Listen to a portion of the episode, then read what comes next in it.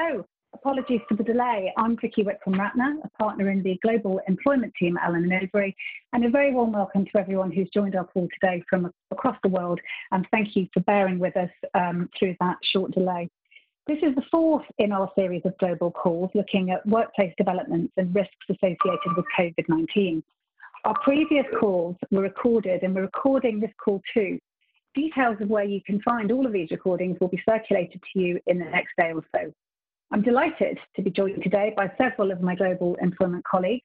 Let me introduce you to them now. We have Silvia Bauza from Spain, Hans-Peter Loh from Germany, Livio Bisotto from Italy, Gilles Agnol from Luxembourg, Brian Jebb, US, Arnold Kaiser, Netherlands, Susanna Mm, Greater China, Claire Tumu, France, Inga van der Recken, Belgium.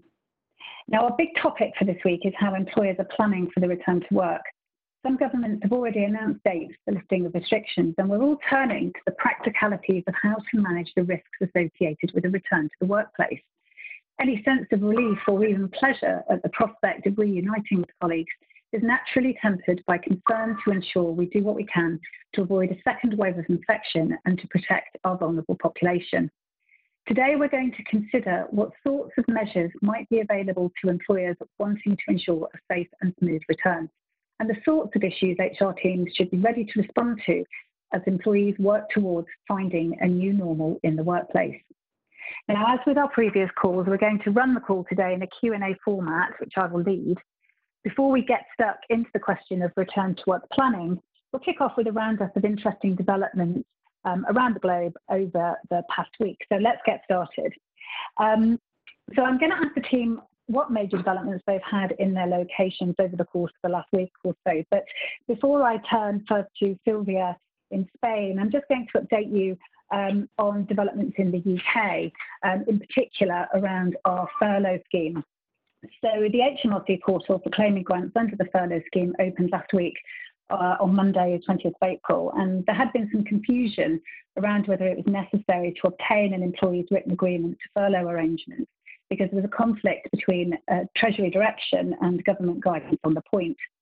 The guidance had suggested that written consent wasn't necessary, but the direction, which technically takes precedence, said it was necessary. Now, many employers were alarmed by this development because they'd already put employees on furlough without getting written agreement. The position, however, now appears to be settled insofar as it's likely to be.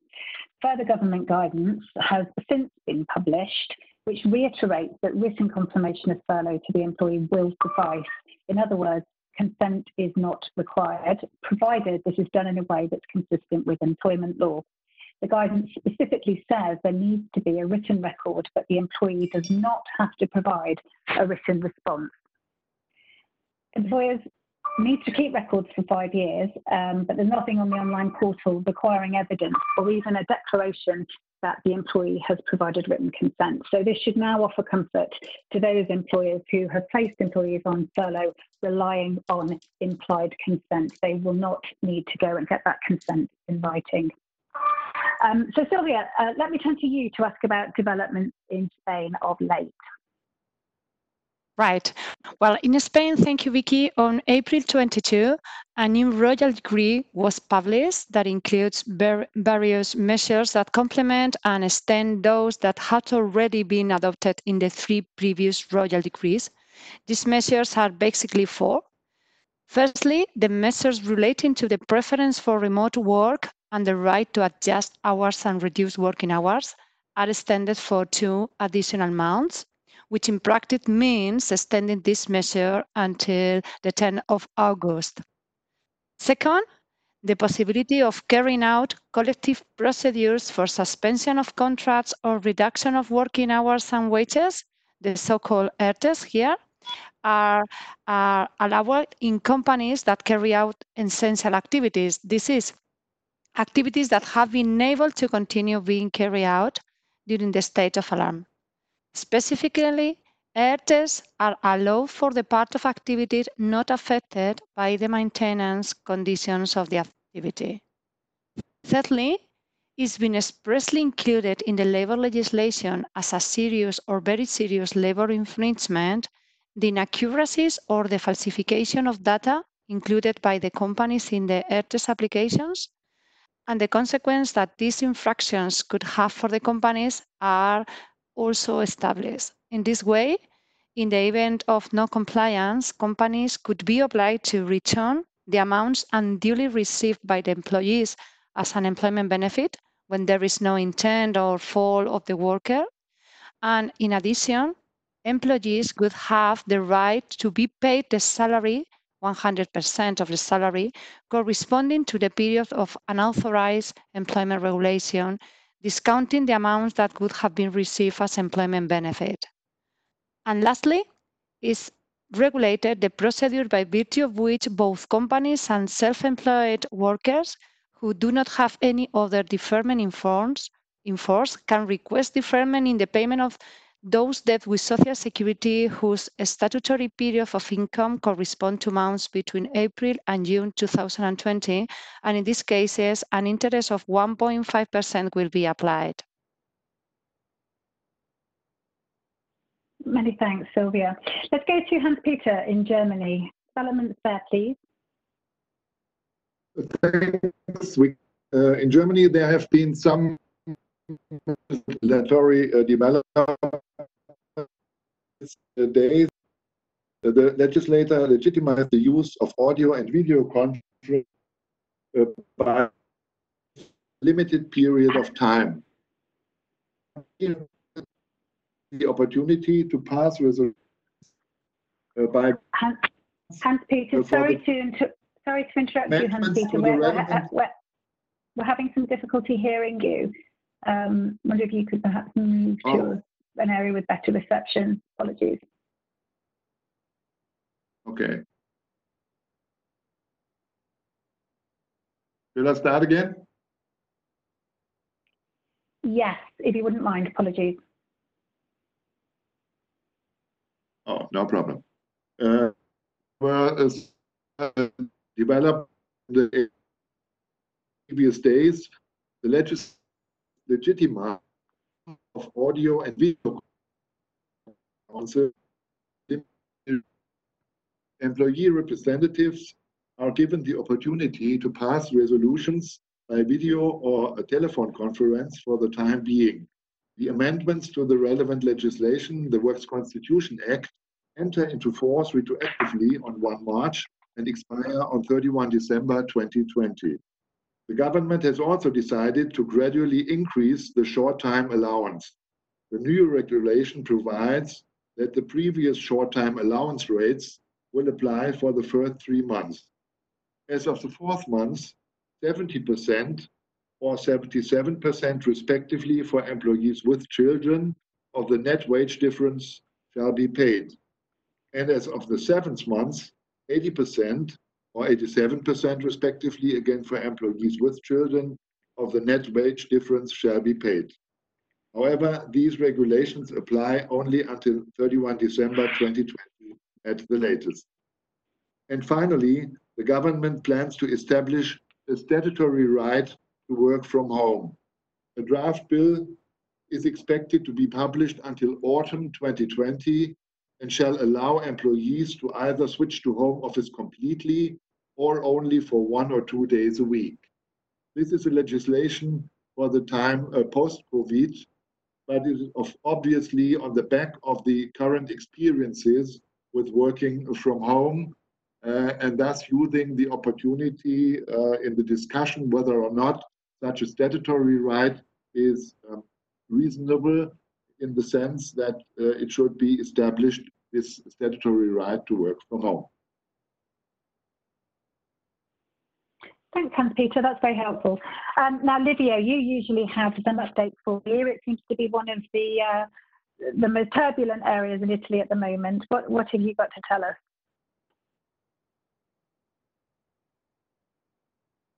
Do we have Livio?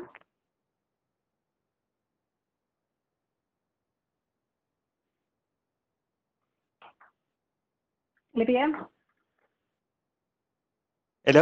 Okay. Oh, hi, you're there. From a legislation perspective. And uh, let me say that we have uh, many, many developments to highlight. The first one was on the 24th of April because a new protocol on COVID 19 uh, has been issued about the health and safety measures. It was signed between the Italian government and the trade unions. The protocol of 24th of April has both integrated the last one signed on 14th of March and confirm its previous provision. The new amendments are, um, let me say, connected to the so-called phase two in order to regulate the envisaged reopening of business activity, which are supposed to come on the 4th of May in Italy.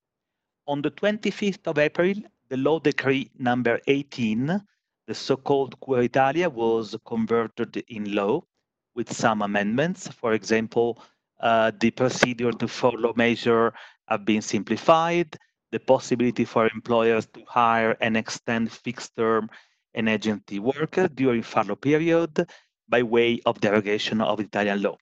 On the 26th of April, um, the Prime Minister issued a new um, decree.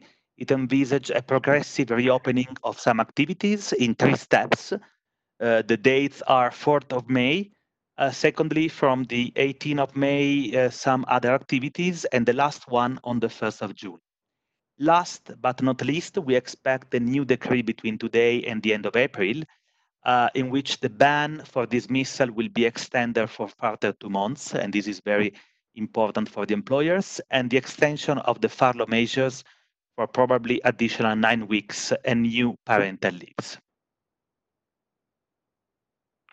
Thanks very much, Livio. That that is interesting to note. That um, might make um, employers planning a little bit more challenging um, for the period coming up. Um, Gilles, in Luxembourg, um, do you have developments to report, yes. please? Yes, thank you, Vicky. Um, two developments uh, from my side. The first one is that um, uh, bank in institutions and insurance institutions that tried to get state money and state subsidies in the framework of our partial unemployment scheme, which is a, a furlough or short-term work scheme, um, has actually been suspended. So the government has not yet decided whether uh, banks and insurance companies will indeed get these uh, state subsidies or not. So far, these sectors have not been considered as sufficiently in crisis in order to get the um, the state money. So that uh, that is an open point, and we'll of course stay close to that. And the second element is that we have a, a Grand Ducal regulation, which is a governmental regulation. Uh, that was issued on 17th of April and that introduced a number of health and safety measures in the context of the fight against COVID-19, in particular regarding the return to work, and for this uh, framework of return to work, the employer has a number of additional obligations, among which to renew a risk assessment, which is usually only done once a year or, or even uh, less uh, periodically, then um, an obligation to refrain from taking avoidable risks, an obligation to keep the number of employees at the workplace as limited as possible, an obligation to inform and train employees on specific measures, an obligation to provide employees with personal protective equipment, and we assume also with uh, masks, of course, um, an obligation to clean premises and also to disinfect surfaces. So a lot of obligations there. The employees will also have a number of obligations in particular to inform about any symptoms or um, a, a, high risk contact with the virus and uh, all of these obligations are under um, under criminal liability in case of breach. So a lot of interesting developments in Luxembourg. Indeed, and indeed, and we'll come on to talk a little bit about the return to work. But some of those initiatives are quite prescriptive, aren't they? Um, things that um, employees, I suppose, can can tangibly start planning for um, at this stage um, already. Um, Brian, um, what's going on in the US?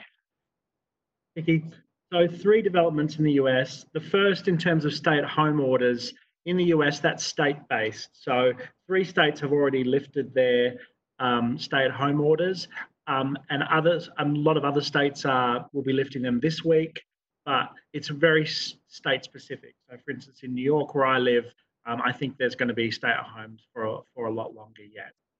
Um, the main development in the US is that Congress has approved um, another $310 billion for forgivable loans for small businesses. Uh, these apply only, only to employers who have less than 500 employees. Um, they had initially allotted 349 billion for these loans, but the money ran out in less than two weeks. Uh, demand for this 310 billion dollars is al already extremely high, so I wouldn't be surprised if there are calls for that pot to be increased even further. And the third development um, for employers with global operations is is a question about immigration. Uh, last week, the president tweeted that all immigration would be suspended, um, and it was unclear what that meant. Uh, the executive order that has been signed placed a 60 day moratorium on issuing of green cards for any employers who are sponsoring uh, green cards that will be put on hold. However, the order does not affect uh, temporary work visas such as H1Bs. Um, there are already legal challenges to that order, so any uh, employers who are sponsoring foreign workers in the US, I would suggest that you need to watch this. Thanks, Brian. That's very helpful, particularly particularly important to note for those who are working in, in the mobility space. Um, Arnold, um, how are we doing in the Netherlands? Yes, thank you, Vicky. Well, two developments of note in the Netherlands. In our last call, I noted there was a strong call to make the Dutch wage subsidy scheme more flexible. This scheme covers up to 90% of payroll costs from March through May. And some more flexibility was introduced last week. The scheme requires companies to have at least 20% turnover loss. However, this loss now needs to be calculated at the consolidated group level. And some companies therefore miss out when they have one part of the business that is still holding up, whilst another has seen significant drops in business. Therefore, last week, the government announced that it will allow these groups to calculate turnover loss at an individual group company level. But it will come with stringent conditions. Uh, firstly, no bonuses and no distribution of dividends are allowed over 2020, and this condition will apply to the entire group and secondly, companies are required to agree with trade unions or works councils on ways to retain employment levels. The amended regulation is expected this week, which will give some more clarity on these uh, conditions. Another uh, um, related development in the Netherlands is, is that there's a growing trend to limit executive compensation and bonuses when companies ask for government support. The government is requiring build out companies to not pay out bonuses to their executives. And also, the Prime Minister last week indicated that if the current wage subsidy scheme gets extended after June 1, it is likely to contain bans on bonuses to executives and dividend distributions. Vicky? Thanks very much, Arnold. Um, now, Susanna, um, we're looking ahead um, to your part of the world in Greater China. Um, we, you know, in a number of ways, really, to learn at the moment how, how the course of this pandemic might run. I wonder um, what what the latest is there, and have there been any developments on the legal front in your area? Um, yes, uh, for Greater China, I think uh, to start off with China, the government's uh, restriction against uh, resumption to work have ended for quite some time. Uh, that was uh, towards the end of February, businesses start to to, to resume the, the, the operation. So in principle, employees can go back to work. Although uh, for foreigner holding employment visa or APEC travel card, they are still subject to travel ban, uh, which has not yet uh, been lifted. Um, uh, but then right now, I think that the focus of the Chinese government is more um, on stimulating economic growth as part of the recovery from COVID-19. So from an employment perspective, what we have seen is in a couple of cities, um, the local government is actually advocating businesses to adopt a shorter work week of say uh, four and a half days per week so as to give the working population more time to spend. Um, and that is uh, uh, what we have seen for, for mainland China. Across the border in Hong Kong, um, uh, some businesses are still subject to mandatory closure. The government had eventually now set up an anti um, uh, epidemic fund. The second round of the fund aimed at providing employees and the, the public with wage subsidies. Eligible employers may make application for wage subsidies. Uh, the government had also announced that it will create more jobs in the coming two years. So this is the, uh, the, the, recent update uh, from Greater China. Thanks, Susanna. Really interesting to hear about some of those initiatives to um, to focus on sort of longer term economic recovery. Um, Claire in France, um, anything to report? Yes, well, as far as France is, is, concerned, and setting aside some adjustments on furlough and sickness leaves, uh, the major news is the announcement by our president that confinement will end progressively starting on 11 of May. So this is coming quite soon. And the prime minister will announce in one hour uh, precisely the national plan. Uh, this will certainly include, of course, timelines for schools and shops reopening opening, uh, but also most certainly instructions to, to companies. So what we anticipate at this stage is that home working will have to be maintained uh, from uh, for some time where possible, but of course um, we'll know more in an hour. Gosh, so that's a sort of real breaking news situation. We'll, we'll, be keeping our eye on the on the news this afternoon for that. And finally, Inga, um, what's the latest in Belgium? Hi, Vicky. Well, last Friday, the Belgian Security Council announced its roadmap for exiting the lockdown. The process will be gradual, with incremental steps of phased relaxation. The exit strategy also outlines when and how people will be able to get back to work. As of 4 May, industry and B2B services in non-essential sectors who had to close because social distancing was not possible will be able to reopen. Teleworking will remain the norm. But if that is not possible, companies will be able to restart their activities by taking into account a series of health recommendations, such as wearing face masks. And as of 11 May, all stores, all stores will be able to reopen as well. Thanks very much. Um, so it really feels like we're moving into a, a, whole different sort of phase of, of this pandemic and the the prospect of workplaces reopening and employees becoming more mobile um, seems to be coming ever closer by the day. And with, with, that in mind, I think quite a lot of employers have been giving consideration to whether, as part of their um, return, return to work planning, they ought to um, consider subjecting employees to uh, perhaps medical testing, temperature testing, um, or even in due course when immunity tests are reliable and available, um, asking employees to take them before they return to work. And I, I wonder, um, you know, what what the sort of scope of possibility for some of those initiatives might be in the various locations across the world. From a legal perspective, obviously, um, in some areas, um, it is more customary in any event, for example, to, to wear face masks or adopt PPE um, when out and about. Um, but some of these, you know, arguably more intrusive arrangements around medical testing could be something quite new culturally in a number of different areas. Um, Brian, is this something that's being looked at in the US and what's the scope for that sort of arrangement over there? Yeah, thanks, Vicky. So there's been guidance issued in the US uh, by both the Equal, Equal Employment Opportunity Commission, the EEOC, as well as OSHA, the Occupational uh, Safety and Health Administration. So guidance has been put out in about medical testing. Um, in the US, that's governed by the Americans with Disabilities Act. And that requires that any mandatory test of employees be job related and consistent with business necessity. Uh, the EEOC guidance has indicated because an individual with COVID 19 will pose a threat to others, an employer may implement uh, screening protocols and they may ask employees questions about symptoms and they also may require employer employees to self-report.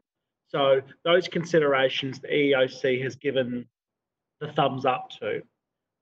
The question about um, immunity testing uh, for, for, antibodies is more complex. The guidance has, uh, the EEOC guidance has said the employers should exercise caution in implementing antibody testing at this time and should only follow guidance issued by the Food and Drug Administration. In the US, there's concern that some of the immunity tests so far have, have not been accurate. Uh, the guidance also no noted that currently the WHO only uh, currently recommends the use of antibody testing in research settings. So I think in terms of employers testing for antibodies, I think that's more a watch this space and US employers will need to follow the guidance of the WHO and the FDA. But at least currently, EEOC is not recommending employers should uh, implement antibody testing of its employees. That's really interesting. I mean, I, I, I agree, and, uh, and there seems to be a sort of a, a, a common perception that the um, the reliability of immunity tests is somewhat questionable at the moment, but um, certainly in, the UK, other measures such as temperature testing might be something that some employers consider undertaking. And you know, strictly speaking, um, that is a possibility, but it's subject to um, some considerable complexity on the data privacy side, which would need to be worked through. But just sort of turning to Arnold in the Netherlands, um, given that we're sort of governed by a, a common um, data privacy law, I wonder whether the position is the same there or whether you may, your government may be taking a sort of contrasting approach. Well, in the Netherlands, the uh, the data privacy regulator is uh, is taking a stricter approach than in other countries. Uh, it does not allow for temperature testing.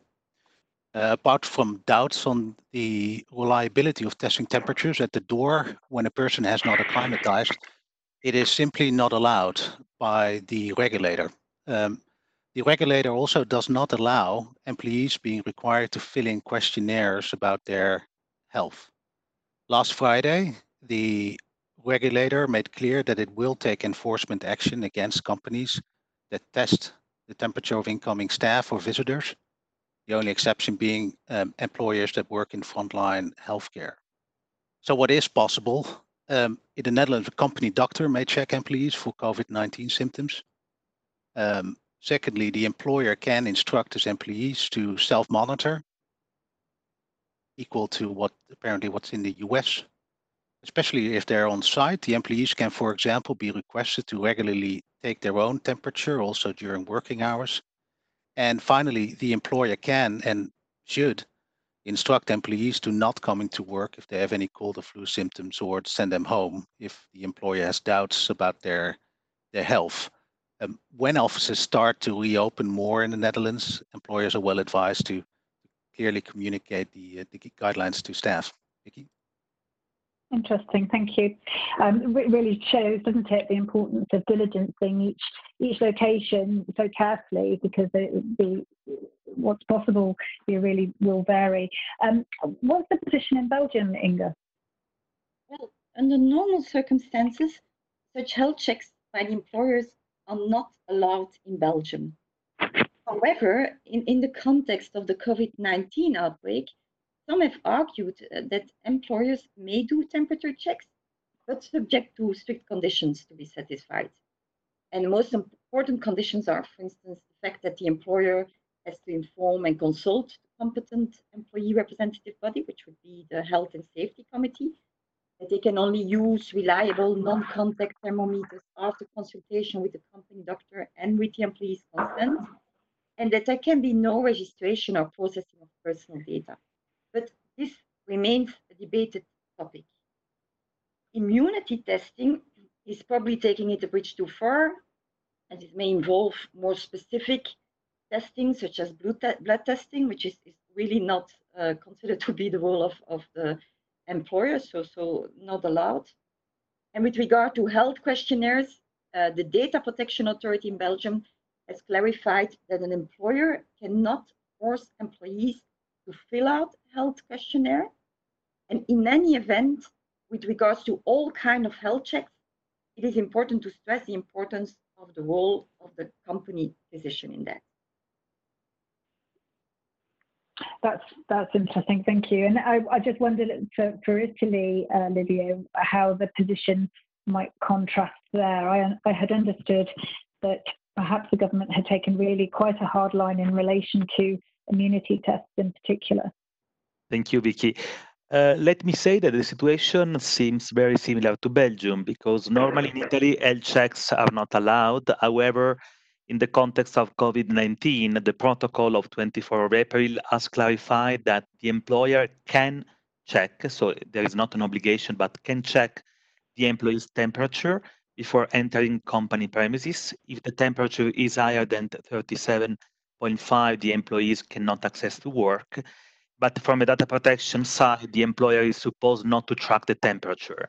Moving to the uh, immunity test, as you mentioned, uh, I mean, the situation is uh, quite um, strict. I mean, the local competent authorities may regulate further measures like mandatory testing, uh, immunity testing, and so on. But in this case, the employer cannot, uh, I mean, must just cooperate with the public authorities, but cannot decide on its uh, initiative to, to put in place any uh, testing, immunity testing.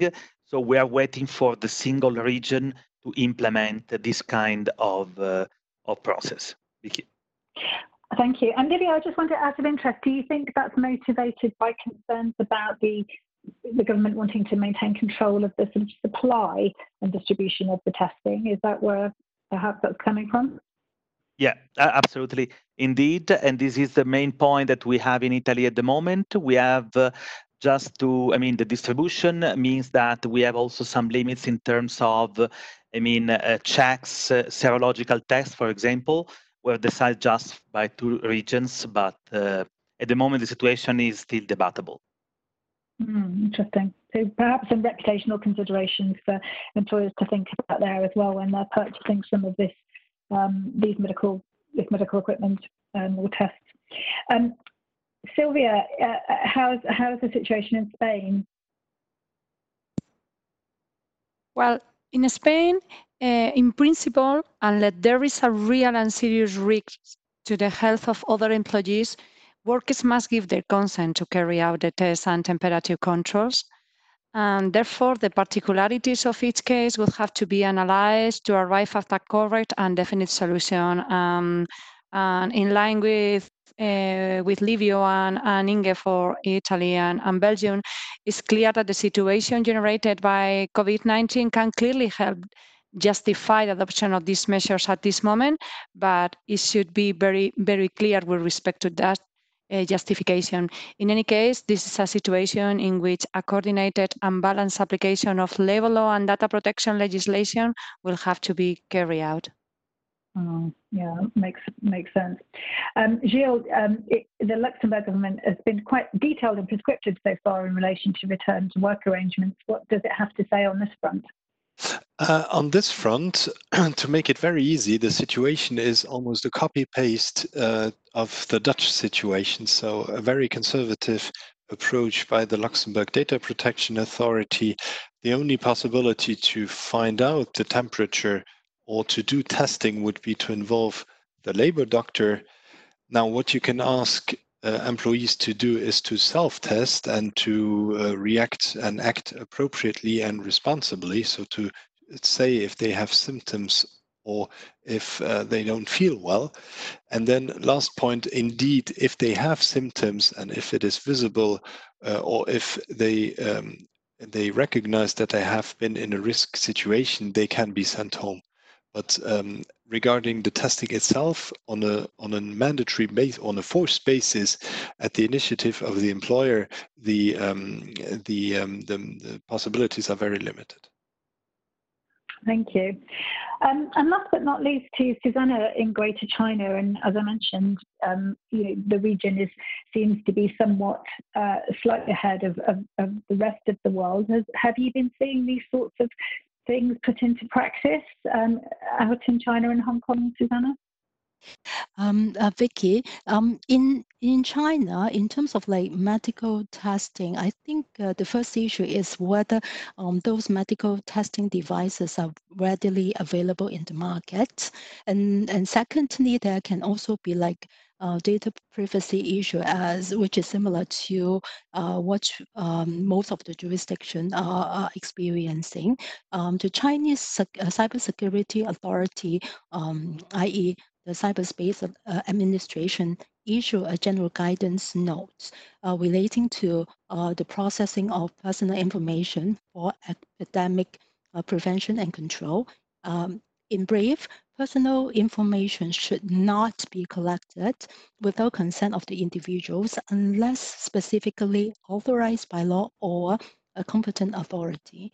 So it is important uh, for employer to check if there are any local regulation which allow them to undertake measures which may involve collection of personal information. Um, we are aware that of like a few cities where the local regulation permit employers to take temperature or require employees to make self-declaration of their own health condition. But then in the absence of any specific permission, employers should only conduct testing on a voluntary basis after receiving consent. Um, the situation in yeah, the situation in Hong Kong is that uh, the the, um, the, the the process will also involve like a collection of personal information. The Office of Commissioner for Personal Data have made it very clear that the Hong Kong data protection law are not meant to hinder collection of personal information if it is in the public interest, which is the case for Hong Kong. The commissioner also stressed that in the context of workplace, it is justifiable for employer to collect health data of the employee in order to protect other co-employee and the wider community. However, employers should follow data minimization principle and also in collecting um, data, uh, you should also comply uh, with the restriction in relation to duration of retention and the scope of usage the commissioner recommended that less uh, privacy intrusive methods to be used. Um, this should be in the form of a self-reporting system instead of like a mandatory requirement for doing testing. So uh, and, and also before, even if like uh, you obtain consent from individual about doing medical testing, before doing that, you should give them a personal information collection statement, which is quite similar to privacy notice under uh, the European GDPR regime. So uh, in short, for Hong Kong and China, unless there is like a compelling reason, mandatory uh, medical testing um, on employee in a privacy intrusive manner uh, can be quite problematic unless you get consent from the employees. Mm.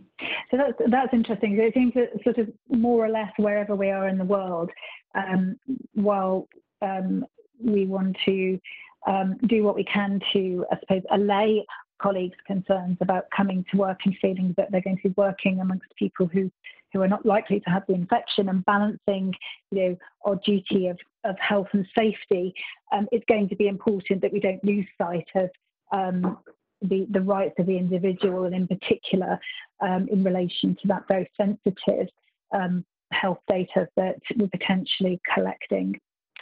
Um, Susanna, while I've got you on the line, um, let's talk about the experience of the employee returning to work because you know, I'm picking up from a lot of clients that we can likely anticipate a reasonable level of anxiety amongst um, workers about the prospect of returning to work, particularly if that involves the use of, of busy transport systems or if the worker is in, in some way vulnerable, for example, pregnant workers or those with underlying um, serious health conditions, or perhaps um, who have people within their homes who have underlying health conditions.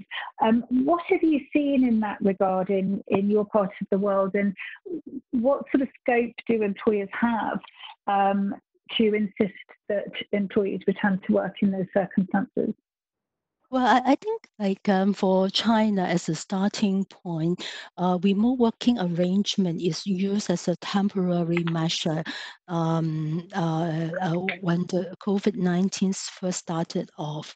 Um, and then um, a month later, uh, the ministry, uh, when the situation is more or less under control, the Ministry of Human Resources and Social Security issue a set of Q&A which cover a, a number of uh, employment issues in anticipation of uh, the workforce uh, going back to the workplace. One of the questions uh, covered in the Q&A is, what if uh, the employee refuses to return to the workplace because of their anxiety? Um, the, um, this, uh, the Ministry of Human Resources clarified that for those who refuse to return uh, to the workplace, uh, what um, should be done is um, if there is a trade union, it is uh, for the trade union to advise the employee about the the anti uh, the anti-epidemic measures taken by the employer and the importance of uh, going back to work, so as to persuade the employee to uh, to actually go back to work. Um, so you can see that the, the policy behind is to encourage people to be back to work so that uh, the, the economy can be uh, back into track uh, on track. Um, um, the, the Ministry of Human Resources also clarified that if uh, the effort become unsuccessful, unless the employee have any legitimate legitimate reason for not returning to work, the employer may take appropriate measure by that, it may mean that the employer is free to impose disciplinary sanction on the employees who refuse to, to, to go back to the workplace. Uh, of course, employers in, in China are legally required to ensure that the workplace is safe and the well-being of employee is protected. Um, so if the working population is more vulnerable to health issue, if they are being like exposed to the risk of COVID-19, that would be like a legitimate reason for them to uh, ask for different treatment. Um, so the guiding principle is that uh, uh, for those who are able to to to go back to to their office or their workplace, they should do that. Uh, unless there is is for them to to justify why uh, uh, different treatments should be applied. Um, well, I think for uh, across the border in Hong Kong, uh, employees uh, do not have the right to insist on continue like uh, remote working environment. Um, employees are required to follow reasonable and lawful order from the employer. So, um, so, so there is no like uh, a set right for employees to insist on having a remote working environment. Of course, um, in Hong Kong, uh, we adopted the, the common law uh, principle. Employers have a duty of care. So for those uh, who are more vulnerable, are known to be vulnerable to health issues, that would also be a legitimate reason for them to uh, have a separate or different arrangement. Which is not dissimilar to the approach that we would take here in the UK. I think uh, um, for somebody who is has particular concerns around this, um, we would need an element of consultation and, and look at their particular circumstances. Um, if they have certain protected characteristics, of course, there may be um, a duty to make adjustments, which might include um, a, a, sort of continued home working arrangement for a period of time. I wonder how um, this all contrasts with the position in Central Europe, and in particular, this question around whether you know well, in circumstances where, for example, an employee would just rather prefer working from home, can they can they insist on continuing that practice? And I, I wonder, Livio, whether this is something that you've been giving thought to in Italy. Thank you, Vicky. Very shortly, yes, I can confirm that in any case, working from home was the trend during the lockdown and will be also the same after lockdown. So if the people prefer working from home, uh, according to the last protocol uh, issued by the government, that they can do.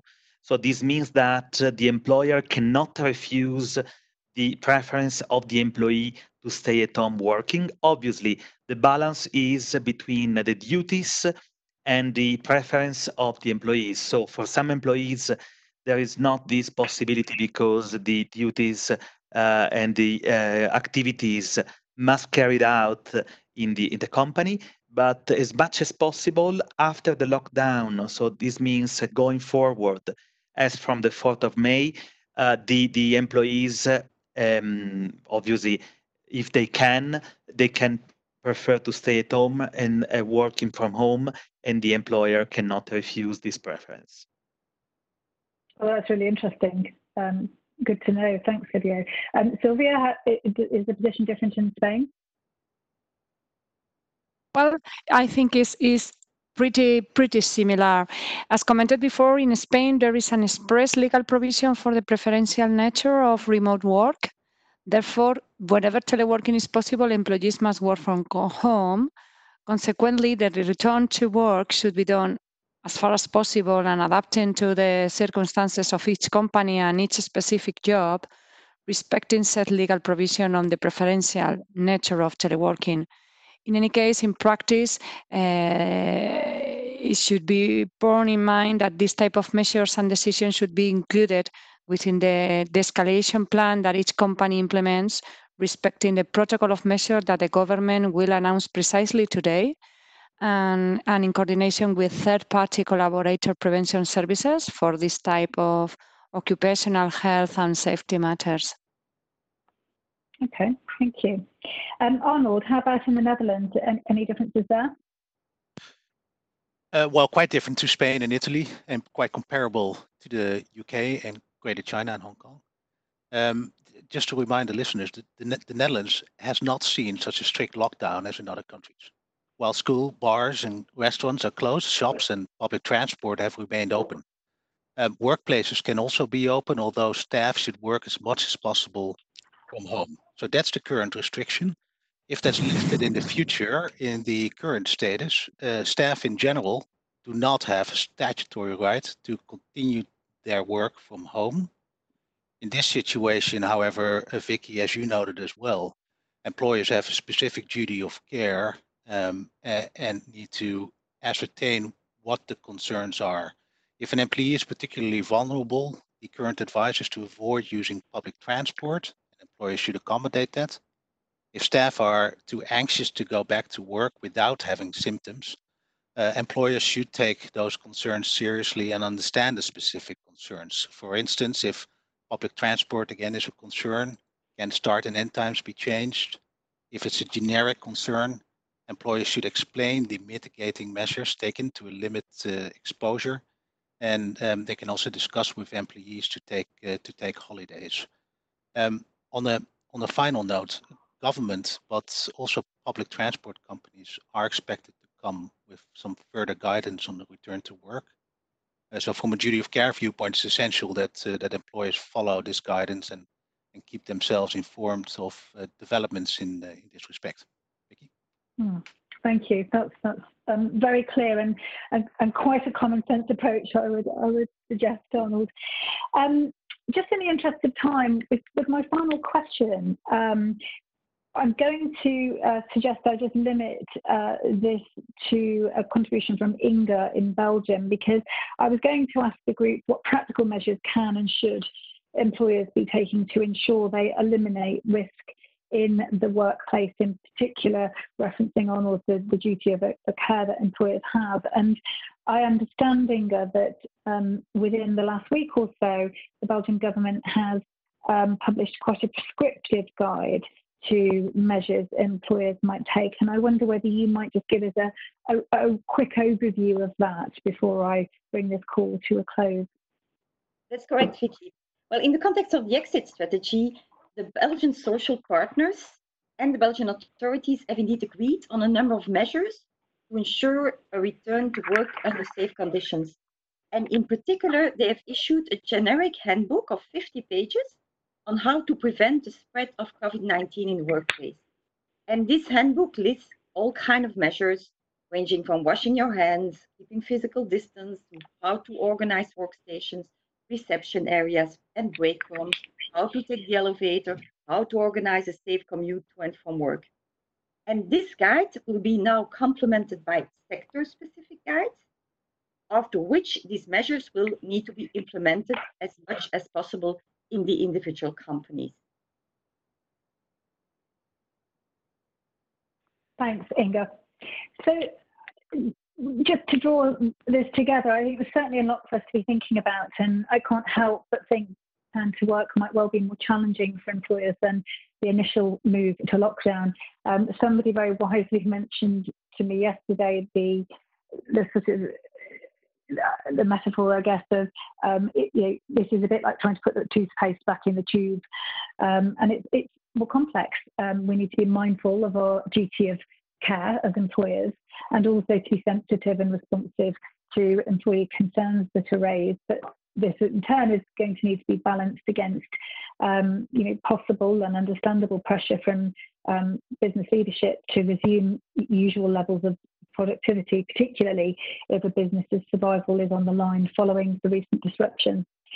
So a lot for us to think about. Um, my colleague in London, um, Sarah Henchoz, has written a really excellent blog on the, the many challenges that are likely to um, come up for employers as we do our return to work planning. And I strongly recommend you take a read of that, and perhaps we will circulate a link to that along with a link to today's recording. So, with that, and on behalf of the Global Employment team, we thank you very much for giving us your time today and for bearing with us through the early technical disruptions. If you do have any questions um, about the uh, topics we've discussed today, then please don't hesitate to reach out to one of us. Um, and in the meantime, we send our best wishes to you, your family and colleagues. Stay healthy and goodbye.